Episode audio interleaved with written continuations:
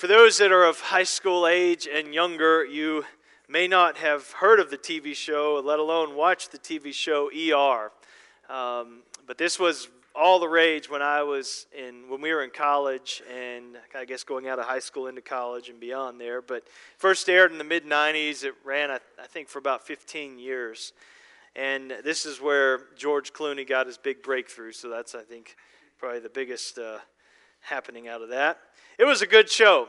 But it, but it was uh, obviously about an emergency room. So the doors of the hospital would burst open, and some guy would be rolled in on a gurney, and there'd be blood spurting everywhere. And you know they would, and they'd, they'd, they'd work quickly, and the doctors would scramble around and stitch him up, or get the bullet out, or or amputate, or whatever they had to do to to triage and to fix this this patient that came into the ER and and so it was this frantic there were always these frantic scenes. Of course there was the drama and the people all that stuff. But but that was kind of the essence of it. It was this it was charged with drama and excitement because it's an emergency room.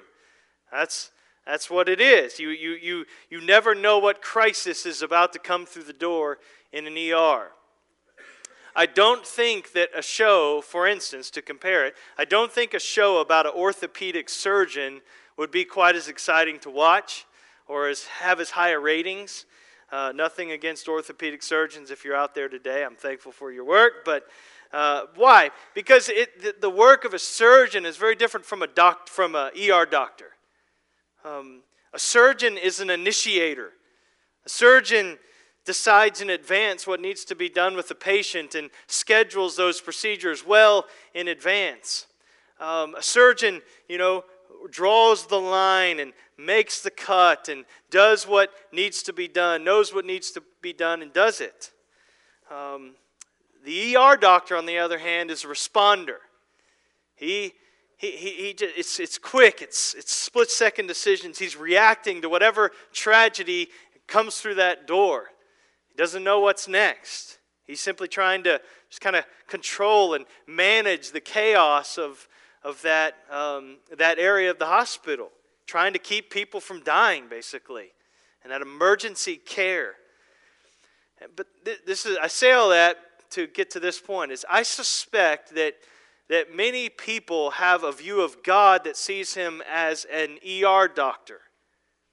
That, they, they, that he's scrambling around and, and the, the mess that is our life just comes kind of bursting through the doors and, and he's frantically working to stop the bleeding and, and to, to do what has to be done to keep us alive and to keep us from falling apart. And so this tragedy just comes in and he, he's just trying to make the most he can of the situation and just manage the chaos that is the ups and downs of our lives. Dealing with those major issues that have to be addressed immediately. Just responding tragedies, emergencies of life. That, that may be how some of you even view God. And, but the book of Ruth, if you've been with us through this series, it's shown us that that is not how God is. Uh, the Lord is, is, in reality, he's not an ER doctor who's reacting to, to the tragedies of life, trying to make most of them. He's a skillful surgeon and, and he, he puts the scalpel of his grace to our lives. And he makes, he makes very careful incisions that sometimes do cause pain in our lives, but they're for our healing. That's, that's our God. That's how, that's how he works. He is very purposeful in what he does in that surgical work. He's not a responder, he's an initiator. And if we've seen nothing else about the Lord through Ruth, if we've seen that. This is how he is in, in his sovereign, sovereign providence, making careful incisions, working all the details of life, no matter how painful they are, working them out for our good and for his glory.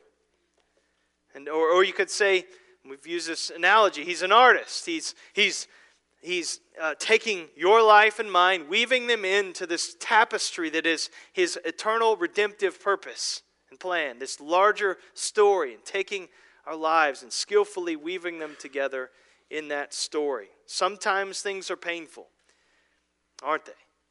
Sometimes, sometimes things don't make any sense to us, and we don't understand any reason, any possible reason for this. It looks like chaos. Our lives, the lives around us, it looks chaotic.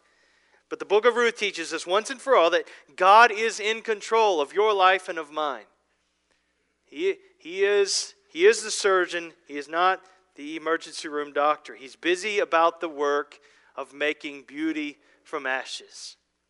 He's always involved in it. And so this morning we'll, we'll finish this, this, this wonderful little story of Ruth.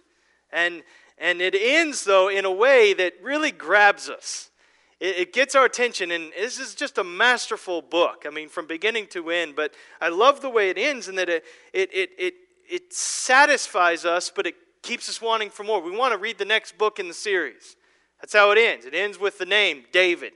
So we're left anticipating. And so it's, it's like the work of a skilled novelist. You, you get to the end of the book and you're, oh, that, it's just masterful the way it all came together and plot. And I'm satisfied with how this book concludes, but I can't wait to see what's next. I can't wait to see the next book. I got to read it. And that's, that's, that's the book of Ruth. We're, and we're privileged to know what comes next. We're looking back on this, and we see the progression of God's redemptive story up to where we are today, and there is more to come. But, uh, but, but we get to see it in, in a larger scale. And so I, I've enjoyed this story. I don't think it's uh, a trite thing to say that, to that we enjoy a book of the Bible like this. I, I think some of you have expressed that. I hope you've been helped by it. I, I, I, have been helped. I am helped even going into this Advent season. This was part of the purpose of doing Ruth before uh, we, we celebrate Christmas together. Uh, by having looked at this, my excitement over the Son of David that will be that, that was born in Bethlehem is is is grown as I've been looking as we've been looking at this story of this great uh, grandfather, uh, this grandfather of David that was born in Bethlehem. And so I hope the same is true for you. So we get this finally, we get to see this baby born in Bethlehem. We left off last week um, in chapter 4. We, had, we have uh, Boaz and Ruth finally officially being joined together. They're engaged. That's where we left off. So Ruth, or excuse me, Boaz is given the go-ahead to redeem Naomi's land, to redeem Ruth as his wife, and that's where we pick it up, where Van started reading in verse 11. So let's back up there. Look at me, Ruth chapter 4, verse 11. Then all the people who were at the gate, all the bystanders, just people walking around, friends, family members, neighbors, just people of the city, and then all of the elders that were there as witnesses, they, they, they all gathered there, and the elders said, We are witnesses. And, and so they, this makes it official. And then these witnesses, they, they, they issue this divine invoke this divine blessing upon this union of Ruth and Boaz. And so that's what follows. Any, any good that's going to come out of this marriage is going to be of the Lord. So they're looking to God for help. And they first address the bride in verse 11 May the Lord make the woman who is coming into your house like Rachel and Leah, who together built up the house of Israel. Now, again, we, don't miss a little subtlety here, but Ruth has most often been referred through the book of Ruth as the Moabite, um, the foreigner. Uh, so, so that's how she's been viewed throughout this the girl, the servant. That's how she refers to herself. But here, she's the woman, she's the wife. That same word, woman or wife. And her name is placed alongside the founding mothers of Israel.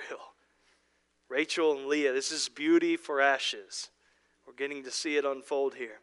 And, and so they're praying, and, and they can already see that Ruth's introduction into Israel has this eternal significance. That's what they're, that's what they're doing by invoking this blessing upon, upon Ruth. And then they have a wish for Boaz. They look to the Lord and, and say to him, May you act worthily in Ephrathah and be renowned in Bethlehem. May you have a good reputation and honor and may your house be like the house of Perez, whom, Tamar bore to Judah. And what does that mean? So, what, what do we, what's about Perez? Well, Perez is the clan that Boaz came from, and probably most people in that, in that audience. Those people. That's, that, that was their clan. That was where most of the Bethlehem, Bethlehemites came from the clan of Perez. And, and that clan for unknown reasons, really. It bypassed other clans in terms of preeminence among all the clans in the tribe of Judah. And, and so it's an interesting history there. And you go back to Genesis chapter 38 to read about Perez's birth, and it's, it's interesting and it's very scandalous. I'll just say that. Uh, so, so Perez was one of two twin, he was the older of two twin boys. And, and, um, and since Judah uh, refused to give Tamar, his youngest son, in marriage, Tamar um, dressed herself as a prostitute. And Judah um, went into her, and they con- conceived and bore a son, uh, two sons actually, Perez and Zerah. And so she became pregnant by unsuspecting Judah and had these two boys. And so that's strange and scandalous. But then the, the, the birth is as, is as strange as the conception. Because if this is the story, if you remember, his, his brother Zerah is coming out first. And you remember, the firstborn is a big deal. So his brother Zerah sticks his arm out of the, of the womb, and they tie a little red string. The midwife ties a red string around his hand because that's the firstborn. And then it's like somebody pulled his arm back in, and little Perez is the one who comes out first. Strange, I know. but that's, and that's what his name. So they named him Perez, which means breaking out. It's like or breach. It's a, he's coming out first, and that really kind of defined that forecast his life and his clan. They were they had this this jumping ahead in terms of preeminence. They were a preeminent clan in the tribe of Judah. And so they're saying to Boaz, may your, may your descendants be like those of Perez. May you gain prominence. How will, you, how will he gain prominence? because of the offspring that the Lord will give you, verse 12, by this young woman. The, the, the hope of prominence for Boaz is tied to descendants. He's got to have descendants. And, the, and, the, and that's the last little bit of suspense in the story of Ruth. Now, we just read to the end, so you know what's coming.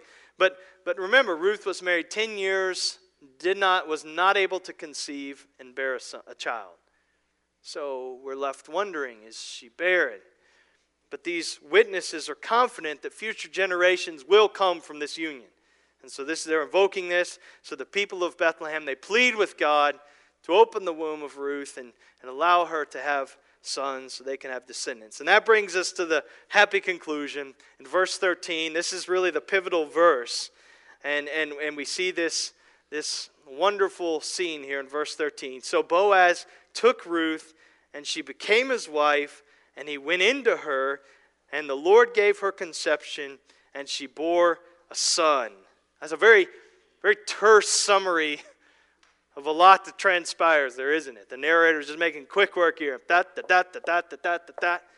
It all, it all happened. Everything kind of came to conclusion in a verse. And so, so again, this is final scene brings us to a conclusion. We have this baby, and this baby does two things, and that's what we'll see in the story. The first thing the baby does, the, the baby born in Bethlehem brought hope and help to people in need. He brought hope and help to people in need in this story, and we'll see that and how. So he makes this, again, this quick transition Boaz and Ruth are now husband and wife in every sense. They, and, the, and the suspenseful question that we left off with last week will she, will she be able to have a son? Is she barren? Well, it's answered this week, and sort of. I mean, we don't know. She may have been barren, but the Lord worked to open her womb, or, or whether she was not, we don't know, but she's able to conceive. And so, one of the things this shows us here is listen, God is sovereign over marriage and conception, He is sovereign over that. He's sovereign over, over marriage and children. Uh, now, verse 13, as we read that, that quick summary, it doesn't, it doesn't really mean much unless you remember chapter 1 and what the situation was. Ruth, who became a widow in chapter 1, now is a wife again in chapter 4. And who's done this? God. God is the one who provided a husband for her. Ruth, who was unable to bear a child in chapter 1, now has a child in chapter 4. Why? Because God gave her conception. God's rule extends over marriage. It does. If you're married here today, you're married because of the sovereign providence of God. And, and, and God is sovereign over who you're married to. The person you're married to is your spouse by divine decree. If you're single at this stage in your life, uh, you're single because God has sovereignly determined that you be single. Um, that doesn't mean that, that, that that is a lifelong decree for you to experience. You, there may be someone waiting right around the corner. And, and there's nothing wrong to pray for that, with praying for that. But the fact is, God is sovereign over whether we're married or single. And He's sovereign over who we're married to. Now, listen to me. I, I don't say that tritely or to be insensitive to some of you because for some of you, I know that is a hard pill to swallow. Um, I, some of you maybe are in very difficult marriages. Maybe you're married to an unbeliever. And, and, and maybe the marriage is difficult because you have a very difficult spouse. Um, some of you are divorced. And so, so I, I'm not saying this flippantly or carelessly, but, but this, is, this is true. Whatever station of life you're in right now, we can say it's by, it's part of God's plan. Um, that, is, that does not in any way, and we've seen this throughout Ruth, that does not make us less accountable for our actions to say that. God holds us accountable for our decisions. God holds others accountable for decisions that they make which affect us. And so, moral responsibility can't be dodged by an understanding of divine, uh, of divine sovereignty. That's not the point. Some of you have made bad decisions, just like I have. Some of you have to live with the awful effects of horrible decisions that were made by others. Some of you have, have divorced on biblical grounds. And, and so we have all these different variety of circumstances. But again, whatever, wherever you're at, it's because God has decreed it for now. That doesn't eliminate accountability. It doesn't uh, eliminate your will, your free will. It doesn't, it doesn't eliminate your responsibility to make wise decisions and, and, and doesn't lower God's standards. It doesn't do any of that. But, but you are where you are right now because God is sovereign over marriage. His sovereignty is over that And we see that clearly. Second, God, God's rule extends over conception and childbirth. That God, the ESV translates this very literally God gave Ruth conception. He gave her conception. It's God who opens the womb, it's God who closes the womb. And, and, and that, and some of us, you, you, you wrestle with maybe some very bitter questions that, that are unanswered for you and, and because of your situation in life. Infertility is a very painful form of loss. And some of you know this well. Some of you have family members and friends who know this very well. Some of you experience this, and it's very difficult to understand and for others to even understand. Um, others of you have lost children. Um, some of you have children with special needs that you would never have anticipated. And, but I would say, and some of you, you just feel over, completely overwhelmed by the perfectly healthy children you do have. And that's, we can all understand that. But however your family is made up, listen, this is God's plan A for you. This is the best scenario in God's eternal wisdom and goodness. This is His best for you. So believe that, brothers and sisters. There's wisdom, there's, there's goodness, there's love that, that, that, is, that is part of God's, God's decree and his, his ordering of your life and where you are right now. Children are gifts from God. And they are not merely the products of human sexuality. That's not it. The baby born in Bethlehem is derived from divine initiative. This is God's doing. And, and it's pretty obvious that this baby's birth, and as we see it in the story Ruth, it's pointing to something, something special that lay ahead. There is this, there's this divine, uh, this divine destiny that's kind of the shadow that's cast across this, this boy. But listen, God's sovereignty extends over every conception and birth, even those in this flock. God gives us the children we have. At this point, um, it's interesting because Ruth's role in the story ends. We, we will see nothing of her. She steps aside. The, the spotlight's going to shift to Naomi. It's to, we're going to see Naomi in her living room, basically, to the end until the narrator comes back and gives us his genealogy. We, we think it should be about Ruth and Boaz at the end. They're the ones we've been rooting for the whole time here. We've been anticipating that. But it doesn't. At the end, it's, it's Naomi. That's the focus, just like how the book began. And, and it's, it's focused on that that God making beauty, giving beauty for ashes in Naomi's life. So, verse 14 Then the women said to Naomi, the same women who, when Naomi came back from Bethlehem, you remember, and she was utterly destitute, they, they looked at her and they, and they couldn't even recognize her. And so they asked, Is this Naomi? She looks, she looks awful. She's been through so much. And, and it's the same women that listened to her bitter complaint against the Lord for his hand that had been against her. So these same women now, though, they, they say to say to her and with her, Blessed be the Lord. Praise Yahweh, who has not left you this day without a redeemer, and may his name be renowned in Israel. Let me just stop. There's something we, we learn about the, the view, the perspective, the worldview of these women and, and what they say here. They have this, this God entranced view of the world. And, and, and so they look at Naomi now. They look at the fact that now she has a redeemer. They looked at the fact that everything that was lost is now restored. And they don't say, What luck, Naomi! What good fortune! It's karma. You beat the odds. No, what do they say? They say, Praise Yahweh. Praise the Lord. This is God's doing. He did it. That reflects a worldview that, that doesn't see God at, at a distance, but, but He's intimately involved in all the details of life, and, and He's working to make beauty for, give beauty for ashes. He's involved in it. He's moving and arranging the details of our life, working for our good, and they point to God and they say, It was Him. Praise you, Lord.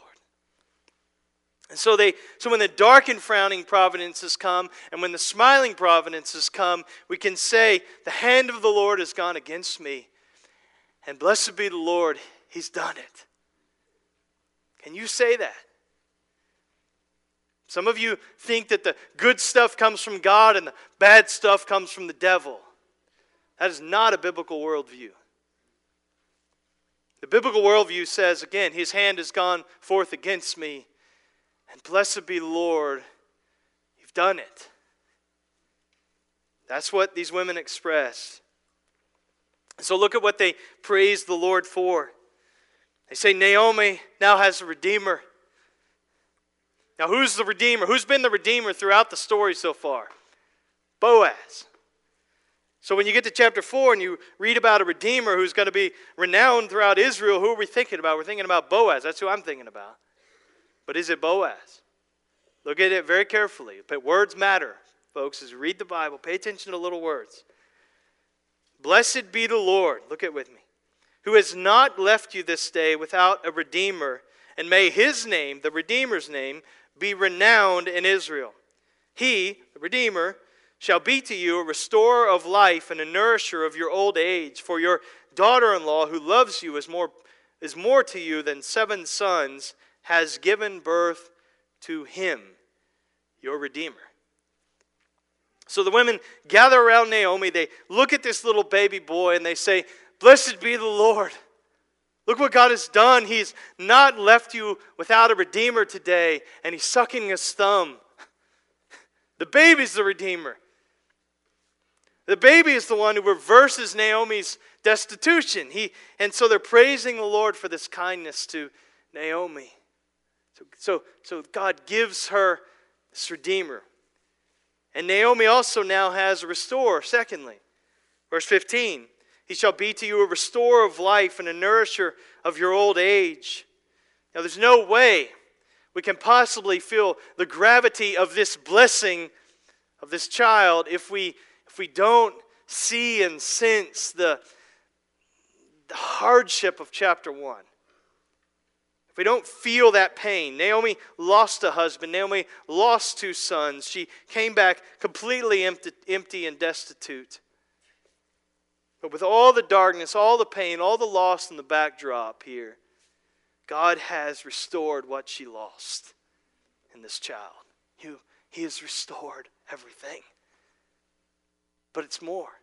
Goes beyond that. Not only has the child restored what she lost, but he will sustain her even in her old age. And I take that to mean, obviously, he's talking about, I think there's physical provision for, for Naomi as this this boy grows up and he will provide for her needs, but I think it is more than that. I think it's sustaining her soul. Is, is, this child is a means of, will be a means of constant joy and hope and encouragement for Naomi's soul. Now, what assures Naomi of this? That this, that this child will care for her? Is it, is it simply social obligation? Well, he has to. It's in the law. Is it just family ties? Well, there's connection, and so it's, it's, there's obligation. No, what is it? It's Ruth's deep affection for her. Look at what he says.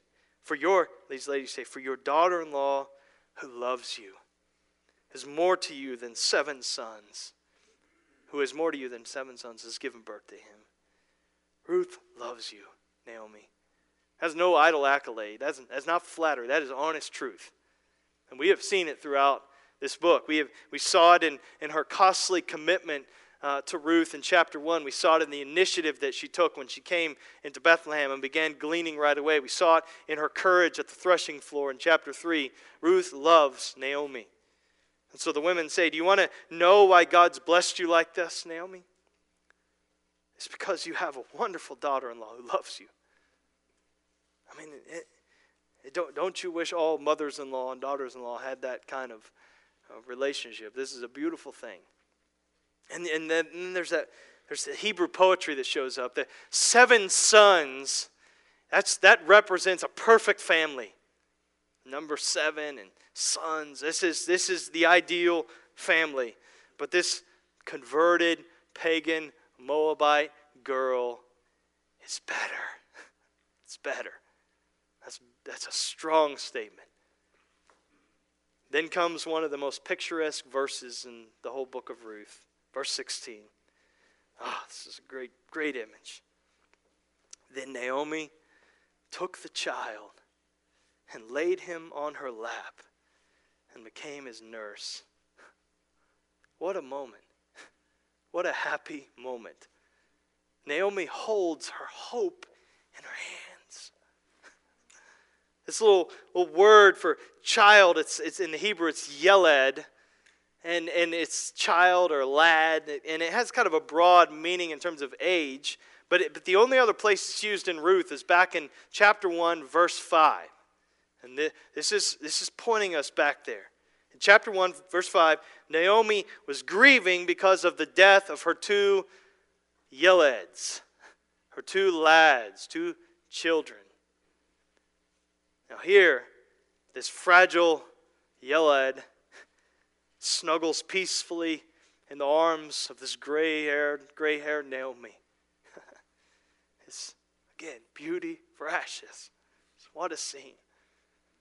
Naomi has more than she could have ever hoped for in this baby with her in her arms. John Piper wrote a poem based on the book of Ruth, and there's a couple lines that I thought of as we're here what we have lost, God will restore.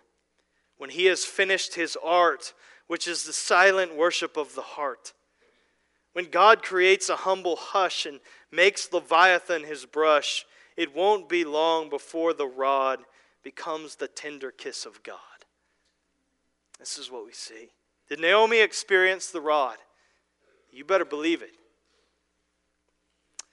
But, but now she experiences this tender kiss of God. And she surrenders all of those unanswered, bitter questions that she had before. Doesn't matter. Doesn't matter. God, hope. Hope. Now, it, it, the word, the language here is, is somewhat ambiguous. It's, it's hard to decipher the precise relationship that Naomi has with this, this child. Um, she becomes his nurse. Now, it's not a wet nurse, that just means caregiver. She, she guards the boy. She assumes some kind of semi parental responsibilities for young Obed for the child's upbringing. Now, exactly how that worked is not very clear, but whatever the case, Naomi will play a significant role in the upbringing of this boy's life and in, in his nurture. And, and this boy will play a significant role in the care of Naomi as she goes on into the later years of life. And then verse 17, and the women of the neighborhood, neighborhood gave him a name, saying, A son has been born to Naomi. What? That's interesting, isn't it? I mean, to our Americanized ears, we hear it like that. We're like, hey, that doesn't sit right. Son has been born to Naomi. Um, wait a second. I think it was Ruth that went through all the labor and carried that child. And, and uh, uh, it seems that a son has been born to Ruth, not Naomi.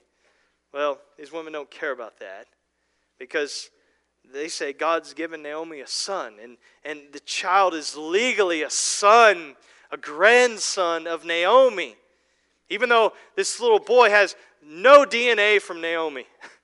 Because remember, Ruth is, is kind of an adopted uh, daughter of Naomi's and, and Boaz, but, but she, she treats and she, this, this boy is as, as a son to her. Uh, this is all goes back to what we talked about with levirate marriage and all those regulations. But, but again, Naomi, she can't be happier. She's, she's holding this little baby, taking her grandson, caring for him. She's, she's raising him. She's on cloud nine. Life can't get any better. but listen, as happy as she is, God is doing something more than making Naomi happy.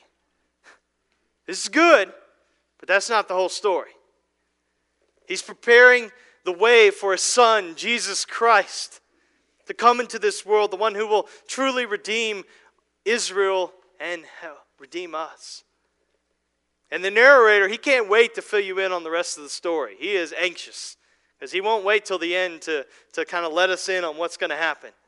Um, so he quickly broadens the focal point. So we, we see a simple local story unfolding, and it's beautiful, and it's good, and it's exciting, but it's isolated. It's this little family, this little place, this little baby, these neighbors. So we see that. But there is more taking place, isn't there? and, we, and we have to see things light of, of, in light of God's bigger redemptive story. Listen, this is true for your life too and mine. There is always more taking place. Always. There is always more in your life going on than you can see. There's more than you could touch. There's more that you could figure out with your mind and understand. There's always more going on. He, God is, is always doing more. He's, he's figuring out things for generations to come. We just think small, local, me, immediate, now. God is executing his eternal purposes in our lives at all times. It's crazy. I just, a, a way to illustrate this. Um, We'll be with Brooks' family, uh, I guess, next, a week from now. We're going to be there. We're going back early this year for Christmas. So we'll be there. We'll, we'll be there at uh, her family's ranch out in West Texas. And it, it's almost guaranteed that some point during the week we'll have steak, which I always look forward to. So, um, so good Texas beef. And, and so I'll eat that steak and I'll say, oh, what a meal. That was good. But then, but then you can sit there and you can look outside and you can see cattle. And then, and then you, you look and, and you, you see all that grass that they're eating. And then you look up and you see the sun that, that, that, that allows that grass to grow. And then you look off in the distance and there may be clouds forming and you see this thunderstorm that you can see from, you know, 30 miles away. You can't do that here, I realize. But, but just imagine the possibility of seeing far because there are no trees. You see this thunderstorm forming, rain's coming, or snow possibly. It's going to give nourishment to that grass. But so you see, there's more going on. The steak is good, and I, I enjoy that. But it's local, it's immediate. There's a bigger story happening to put that meat on the plate. And, and there, there are lots of things working together to give me that ribeye. Well, this, this is what we see. There, you, there's the stuff of your life, and you see God give beauty for ashes in very localized ways, and we give thanks, and that's, that's part of His plan, and it's good. But there is more going on, brothers and sisters. There's a bigger story happening. We're part of it. And, and, and, and, and that's good, but we got we to have eyes to see that bigger story, and Ruth allows us to kind of step back and see it. All right, let's, let's accelerate. Verse 17 And the women of the neighborhood gave him a name. Now, now that's weird, isn't it, too? I don't think when Kara was born, we went and knocked on her neighbor's door and said, What should we call her? or when we were living over here, we didn't talk to Cecil and Debbie and say, Katie, uh, we, we, we got this child. What do you want to call her? And Cecil said, Katie. And so we went with that. No, that's not how it worked. Um, so, but the, the, the, women of the neighborhood, they gave him a name, and there's no other Old Testament examples of this, but, and, and they sang, a, na- a son has been born to Naomi, and they named him Obed. Obed means servant, it's one, one who works. And, and Obed will be a servant of Naomi. He will, he will provide for her in her old age. We'll come back to that name in a minute. But just as, just as we're savoring Naomi's sweet happiness here, the narrator just kind of suddenly steps forward again and and again, this, he's, he, he can't wait to get to this. And it gives us this surprise, this exclamation point to the story of Ruth, and it's in, in verse 17 there. This Obed, he was the father of Jesse, the father of David. he will become the, the grandfather of Israel's revered king. Who would have guessed when we started the story? This, this Moabite immigrant would be part of that line. What an incredible, gracious God who rewards those who seek refuge under his wings. And the narrator goes on. He, goes on to list a 10 generation genealogy. Now, there are missing ancestors in the list. This is more representative than, than comprehensive. Um, now, and I know you, you all love, how many of you love reading genealogies? All right. Right, you weirdos. Okay, no. No, I, there is great good things in genealogies, but I don't find that's my favorite part of the Bible to read. I'll just say that. And uh, so I've been known to kind of scan and read quickly through parts of Second Chronicles. But if you skip this genealogy, and really any genealogy, you miss something important. Um, this is all inspired by God and profitable, and this is without you. We'll see it here. Verse 18. Now these are the generations of Perez. Perez fathered Hezron. Hezron fathered Ram. Ram fathered Amminadab. Amminadab fathered Nahshon. Nahshon fathered Salmon. And I want you to stop there, and you can hold your finger in Ruth, but I want you to turn over to Matthew chapter 1. First chapter of the New Testament, Matthew chapter 1. Matthew 1, and look at me, verse 5. Matthew 1, verse 5, and we pick it up, the New Testament, and it goes on. Salmon, father of Boaz by Rahab. You know, you know what Ruth and Rahab have in common. They're both, they're both, neither of them are Israelites. And Boaz, the father of Obed by Ruth, and Obed, the father of Jesse, and Jesse, the father of David, the king.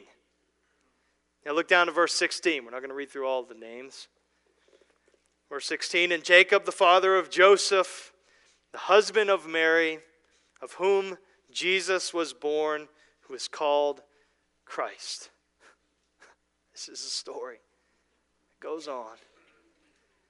So, so that's the second thing that this, this, this baby in Bethlehem, this localized story, it does. It points to this greater one who is to come.